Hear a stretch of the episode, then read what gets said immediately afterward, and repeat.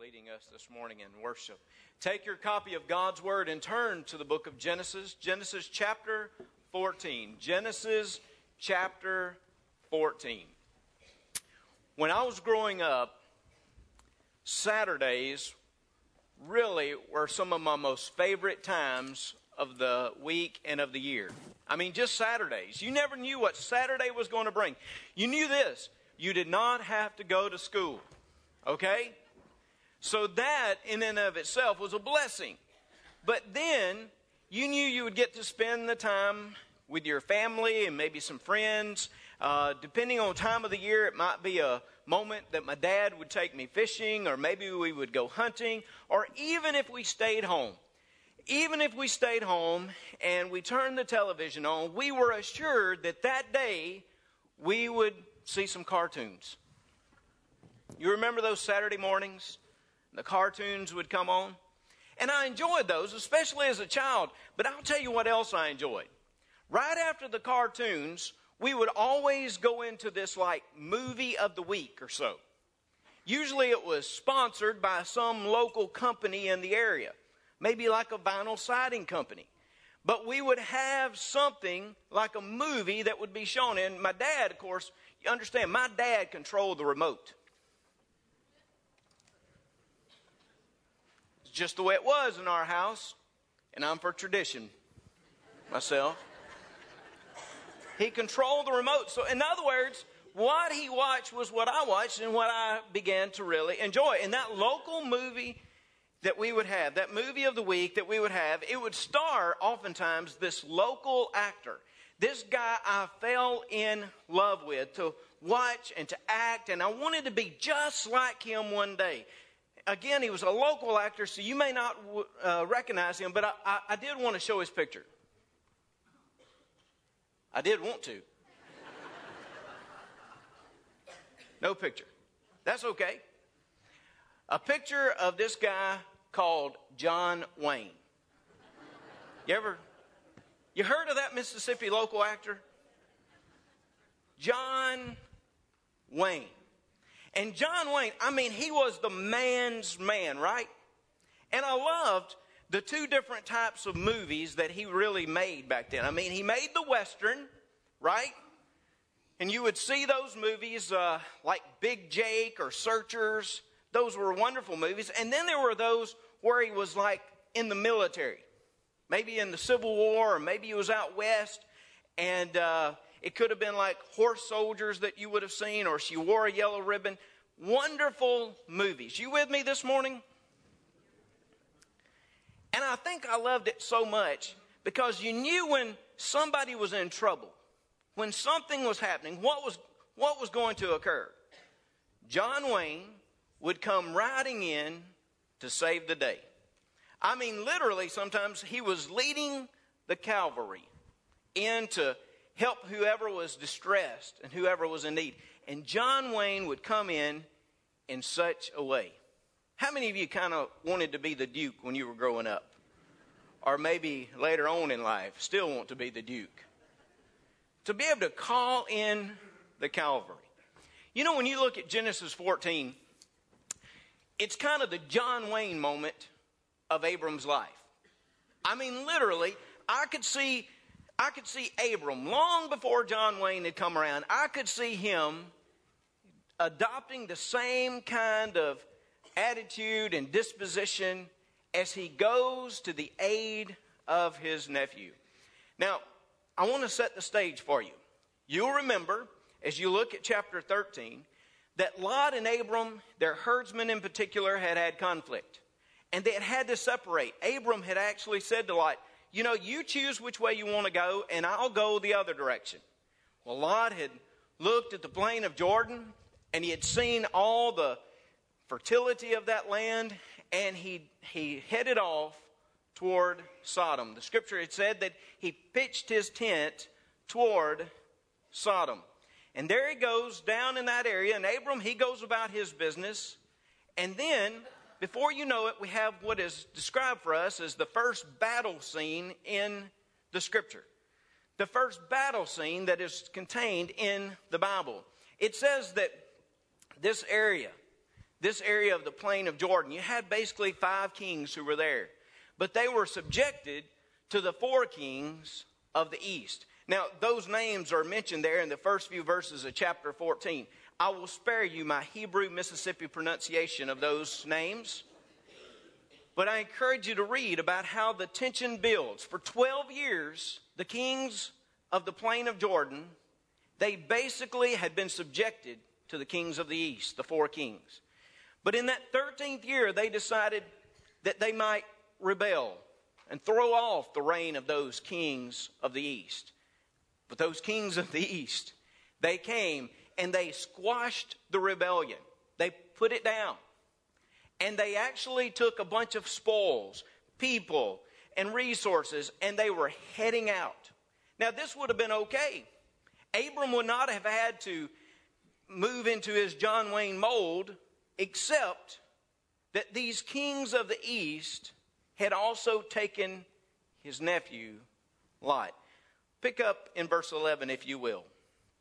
It says, Then they took all the goods of Sodom and Gomorrah and all their provisions and went their way. They also took Lot, Abram's brother's son, who dwelt in Sodom, and his goods, and departed.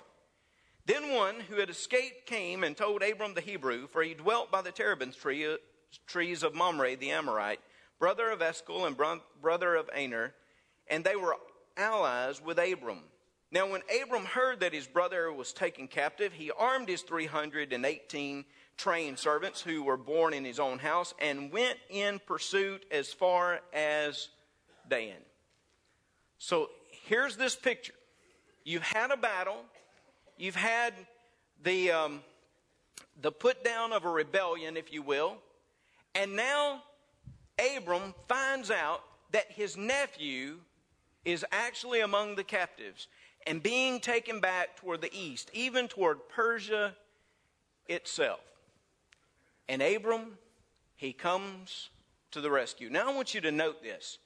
I want you to see that in Abram's life that he had recognized, he had recognized that his brother was fleeing from the Lord. He recognized that his brother was fleeing from the Lord. Now I know Lot was his nephew, but here in this passage, he is actually referred to as well as his brother. It's like saying, You're part of my family. And he recognized that Lot his family had been fleeing from the Lord. Now, some of you say, well, he was taken captive. He was he was had been captured and now he was going back to the east. How could you say that he was fleeing from the Lord? Well, I want you to note the progression from chapter 13 now to chapter 14, especially in Lot's life. What does it say in chapter 14, verse 12, about Lot? It says, that Lot, Abraham's or Abram's brother's son, dwelt in Sodom. In verse 13, where was Lot? Well, he was on the plain. He was pitching his tent toward Sodom. He wasn't in Sodom yet. I mean, but but he was just on the outskirts of Sodom. Chapter 14, you see that Lot actually now has moved into Sodom. And remember, in chapter 13, we were told that Sodom and Gomorrah, that those two cities were known. They had a reputation of immorality and godlessness. They actually had that. But now Lot has come to the point to where he is living in Sodom. What a progression. One day you're you're walking with a patriarch. And the next day, you're walking the streets of Sodom. And this is Lot, and this is the progression of his life, and this is his descent, if you will, into immorality. Notice how this progression takes place. He had gone down to Egypt with Abram because they had needed some things. And when they had come back, he was still living according to those Egyptian values. Abram had learned from his experience, and Abram had put his faith in the Lord. But Lot, he was still living as though he were in Egypt. It's kind of like they say Sometimes you can take the boy out of the country, but you can't take the country out of the boy. That applies to a lot of us, right? Some of you already figured that out with your pastor, probably. But in Lot's life, you could take him out of Egypt, and he had been freed from Egypt in chapter 13, but you couldn't take Egypt out of Lot. He had seen the, the things of the world and the resources of the world and the, and the good things that you could enjoy. So when he was given the choice, he chose the fertile land, the plain of Jordan, and he moved towards Sodom. And then in the next chapter, as he's continuing to evaluate the world in his own eyes, you find him living in Sodom. That's the reason I say that Abram has recognized, I think, that Lot, well, he was fleeing from the Lord. He, he was taking a step by step advancement away from God. That's usually the way it occurs. Not many of us get up on Monday morning, Tuesday morning, or Wednesday morning and say, you know, today I'm going to take a step away from God. I mean, really. Or not many of us get up and say this I'm going to run away from God today, right? I mean, not many of us, maybe. Not many of us get up in the morning and say, I want to make sure that I move as far away from God as I possibly can. But what we do do, sometimes unintentionally because of our priorities in our lives, is we move step by step. We see what Egypt has to offer, and then we move a little closer to Sodom. We pitch our tent toward Sodom. And in pitching our tent toward Sodom, we again set our hearts and our lives upon the values of the world. Before you know it, we are living in Sodom.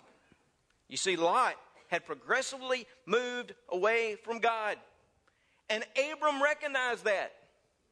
And he recognized that he, had fle- he was fleeing from God and fleeing from God's priorities. But get this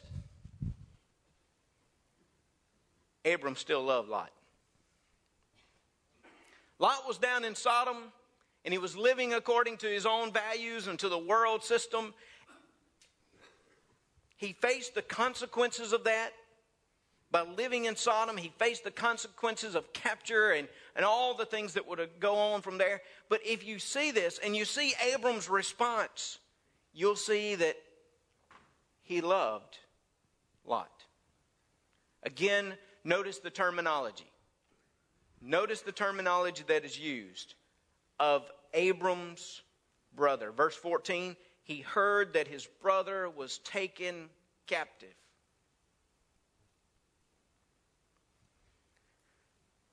May I give you one of the most difficult circumstances, one of the most difficult uh, situations that some of us face in our lives today?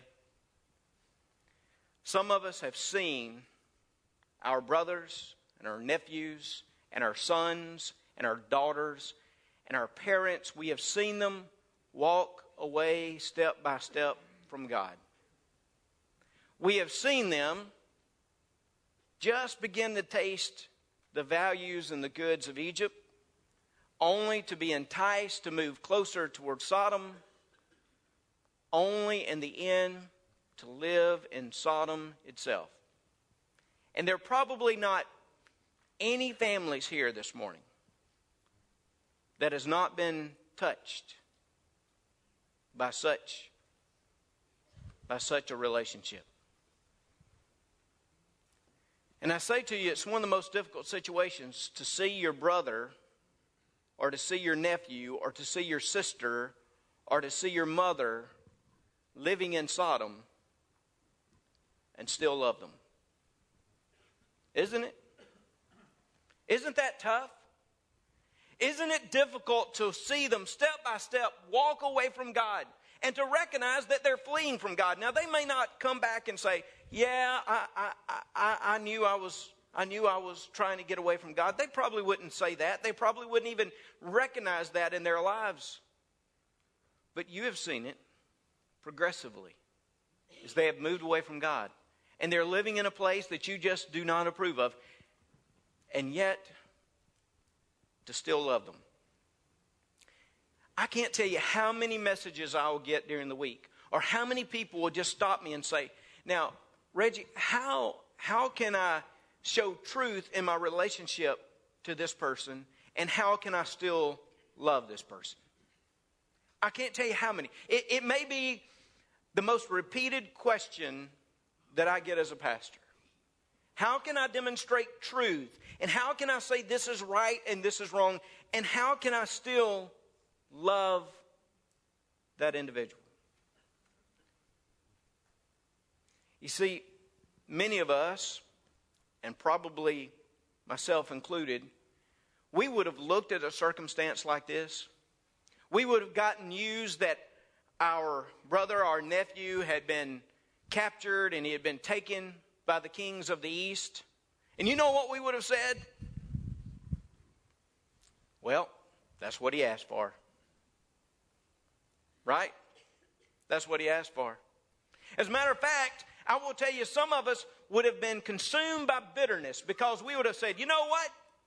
If he wouldn't have been so selfish back then when he chose the fertile plain of Jordan, if he hadn't tried to live by the world's values back then, he'd never be where he is today.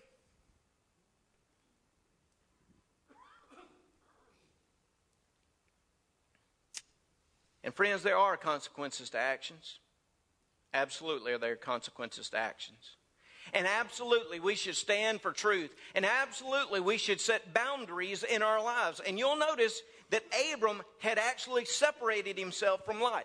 There are consequences, there are healthy boundaries we need to keep in our families.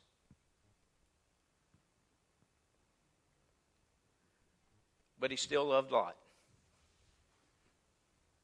but he still loved Lot. It's kind of like the story in the New Testament of the prodigal. The father allowed the prodigal to go. And the father allowed him to experience consequences, did he not?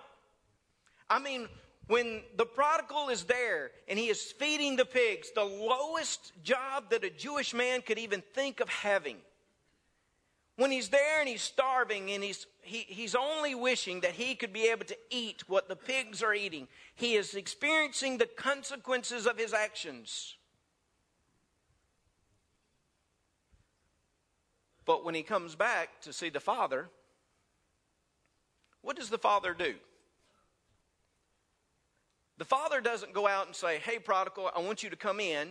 I have prepared a PowerPoint series for you, a lecture series that I've been waiting to give you all this time. And I want to show you why you did what you did and where you are and all of the things and all the consequences. That's not what he did. The Father raised his robe to run. Think of the indignity of that. I mean, many of us, if we were to show our legs, that would be something of indignity too, probably, right? But especially a Jewish man in that day and in that time to raise his robe and to run toward his son, it was because he loved his son. And I say to you again that yes, there are healthy boundaries, and yes, we must make sure that we stand for truth, and yes, there are consequences that come in life. But my friends, we should still love those people who've gone astray. You'll see Abram's heart for Lot. Later on, you'll see it expressed in prayer. And we're going to talk more about that intercessory prayer that he offers for Lot. And his heart is for Lot. He wants to see Lot return. Not just physically, because look, friends, before Lot had ever been taken physically by a king of the east, he had already been taken spiritually by a principality and a power of this earth. This physical capture was only evidence, only evidence the spiritual captivity he had already experienced in his life. But Abram loved him, and Abram said, You know what? That's my brother. And you know what we're going to do? We're about to go get him. And get this. Whereas Abram recognized that his brother was fleeing from the Lord, Abram also recognized that his battle was fought by the Lord. He knew that his battle would be fought by God Himself. Get this it says that they come to Abram the Hebrew. The first time this idea has been expressed in Genesis, the idea of the Hebrew, who has made an alliance with these other individuals who are around him. It says that when he hears the news, verse 14, he arms his 318 trained servants who were born in his own house and went in pursuit as far as Dan. You got to love this, don't you? He says, We're going to get Lot back. Put together all the trained guys, put together our, the folks from our household. They total 318 people, and let's go. Now,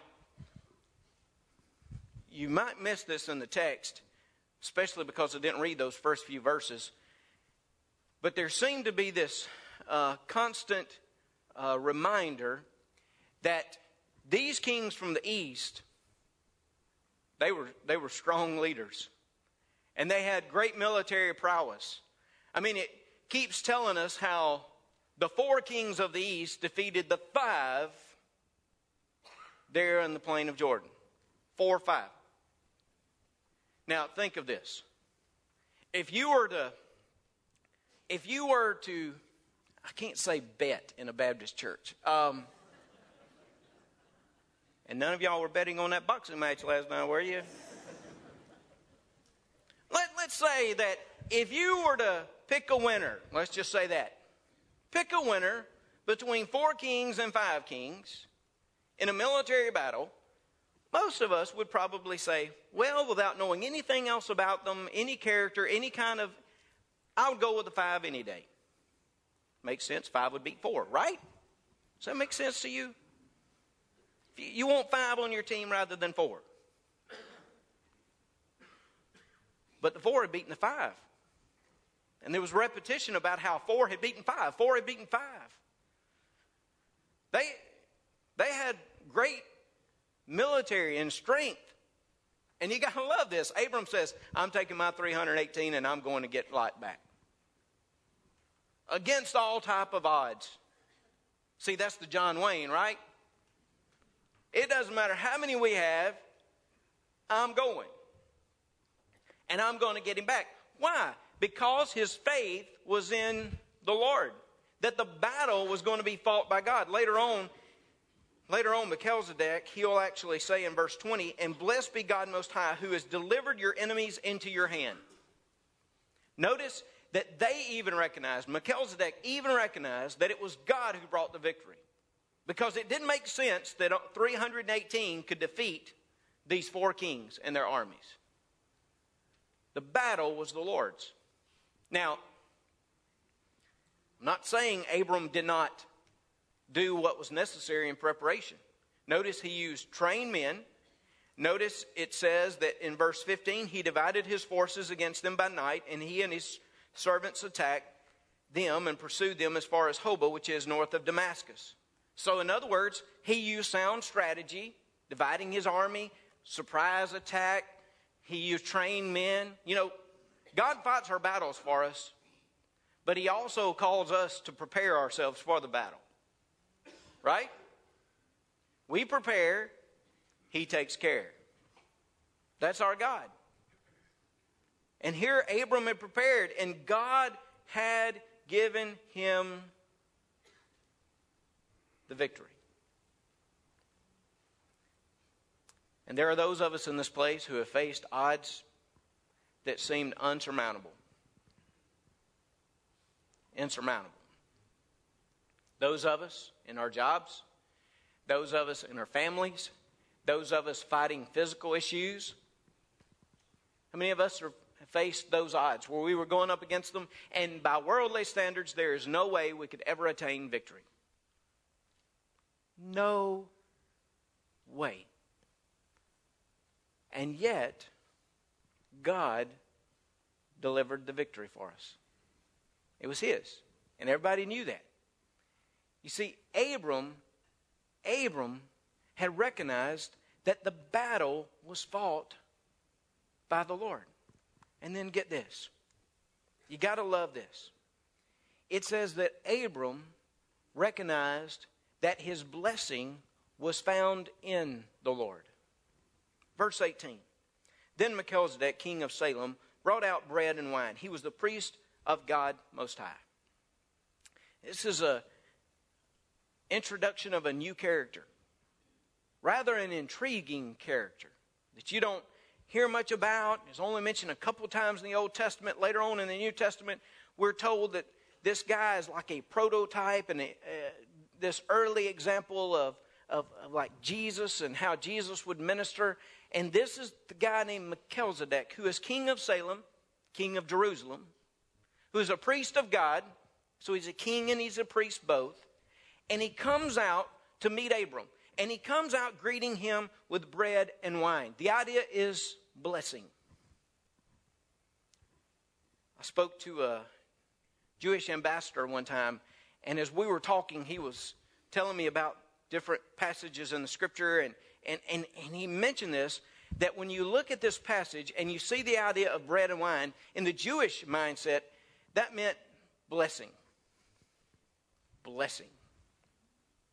And here he comes out with the idea of blessing. And he was representing the God Most High, El Elyon, God Most High. And he comes out to Abram and he blessed him and said, Blessed be Abram of God Most High, possessor of heaven and earth, and blessed be God Most High, who has delivered your enemies into your hand. There's a blessing. And this is from the representative of God Most High, El Elyon, the God over and above everything else, that this is a recognition of the blessing of God upon Abram's life. Whoa, where have I heard that before? What did, what did God say when all of this story started with Abram? Re- remember when God spoke to him in the promise, what did he say? He talked about how he would bless him and how he would bless those who blessed him and how he would curse those who cursed him. Remember how God had said, Abram, I'm going to work in your life and I'm going to take care of you and you're going to experience blessing? That was chapter 12. We've already seen some blessing, but now in chapter 14, we see the representative of God Most High. We see him speak to that blessing. Pretty awesome, isn't it? Within two chapters, within two chapters of God's promise, others are recognizing the blessing of God upon Abram's life. And what does Abram do? Well, Abram recognizes how God is blessed and he responds with a tithe. And I just lost a lot of you. You just checked out. I mentioned the word tithe. He responds with a tithe a 10% gift back of the blessings he had received. 10%. Notice this wasn't given out of legalistic obligation. Actually, the Mosaic law, the Mosaic requirements had not even been given yet. All he wanted to do was say, I recognize that I've been blessed. And he gave a tithe. It was just recognition of the blessing because he knew his blessing was found in the Lord and then get the response of the next king or the, the request of the next king. It says in verse 21 the king of Sodom said to Abram, Give me the persons and take the goods for yourself. But Abram said to the king of Sodom, I have raised my hand to the Lord God Most High, the possessor of heaven and earth, and I will take nothing from a thread to a sandal strap, and that I will not take anything that is yours, lest you should say, I have made Abram rich except only that that the young men have eaten, and the portion of the men who went with me, Aner, Eshcol, and Mamre, let them take their portion. You got to love this. I mean, there's Abram. He is the he is the victorious one. Look, he went and defeated these kings of the east when nobody else could. He brings back all of this stuff. He's recognized for his blessing. Melchizedek's already pronounced that blessing upon him. And now the king of Sodom comes and says, Hey, uh, you can keep everything, all of those spoils, except just give me the people back. And what does Abram say? Abram said, Listen to me. You can keep everything you've got. You, you can take all that stuff back because I don't want you going around this community telling people that it's Sodom that enriched me. He said, because I don't, I, I don't find my resources and my values. Well, this is the Reggie paraphrase, okay? He says, I don't find my resources and I don't find my values in Sodom. And I'm not going to be enriched by Sodom. But he said, it's the God Most High. It's the God who is the possessor of heaven and earth that will provide for me everything and anything that I need. Is that not awesome? My friends, many of us would say, Now, did you say there was a bank around here where I could cash that check that you're providing?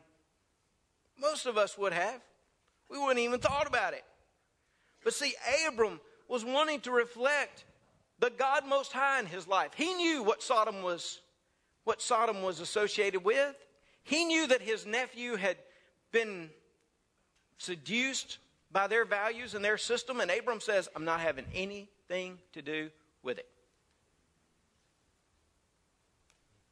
He conducts himself with character and credibility, recognizing that his resources were from the Lord.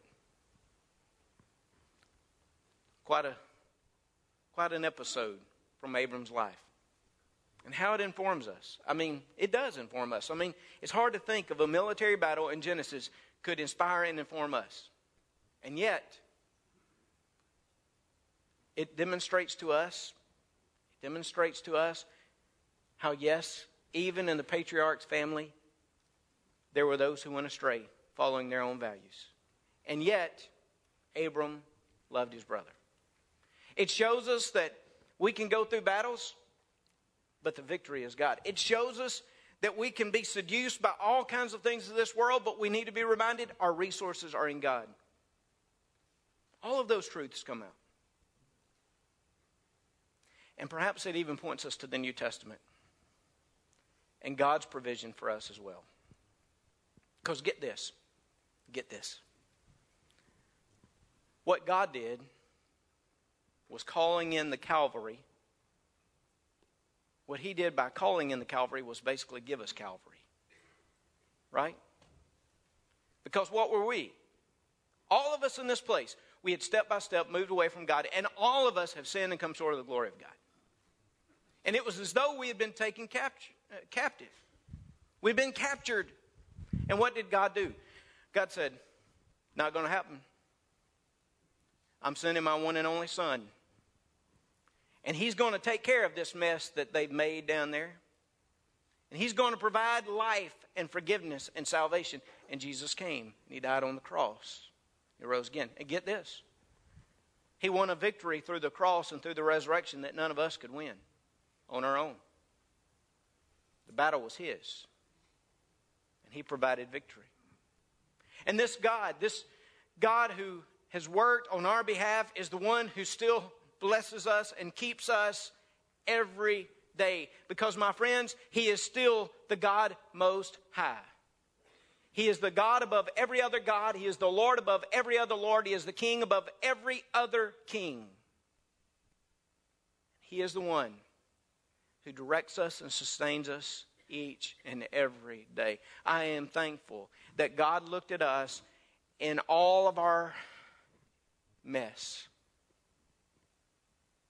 And he sent his one and only Son for us to win that victory and to bring blessing upon our lives.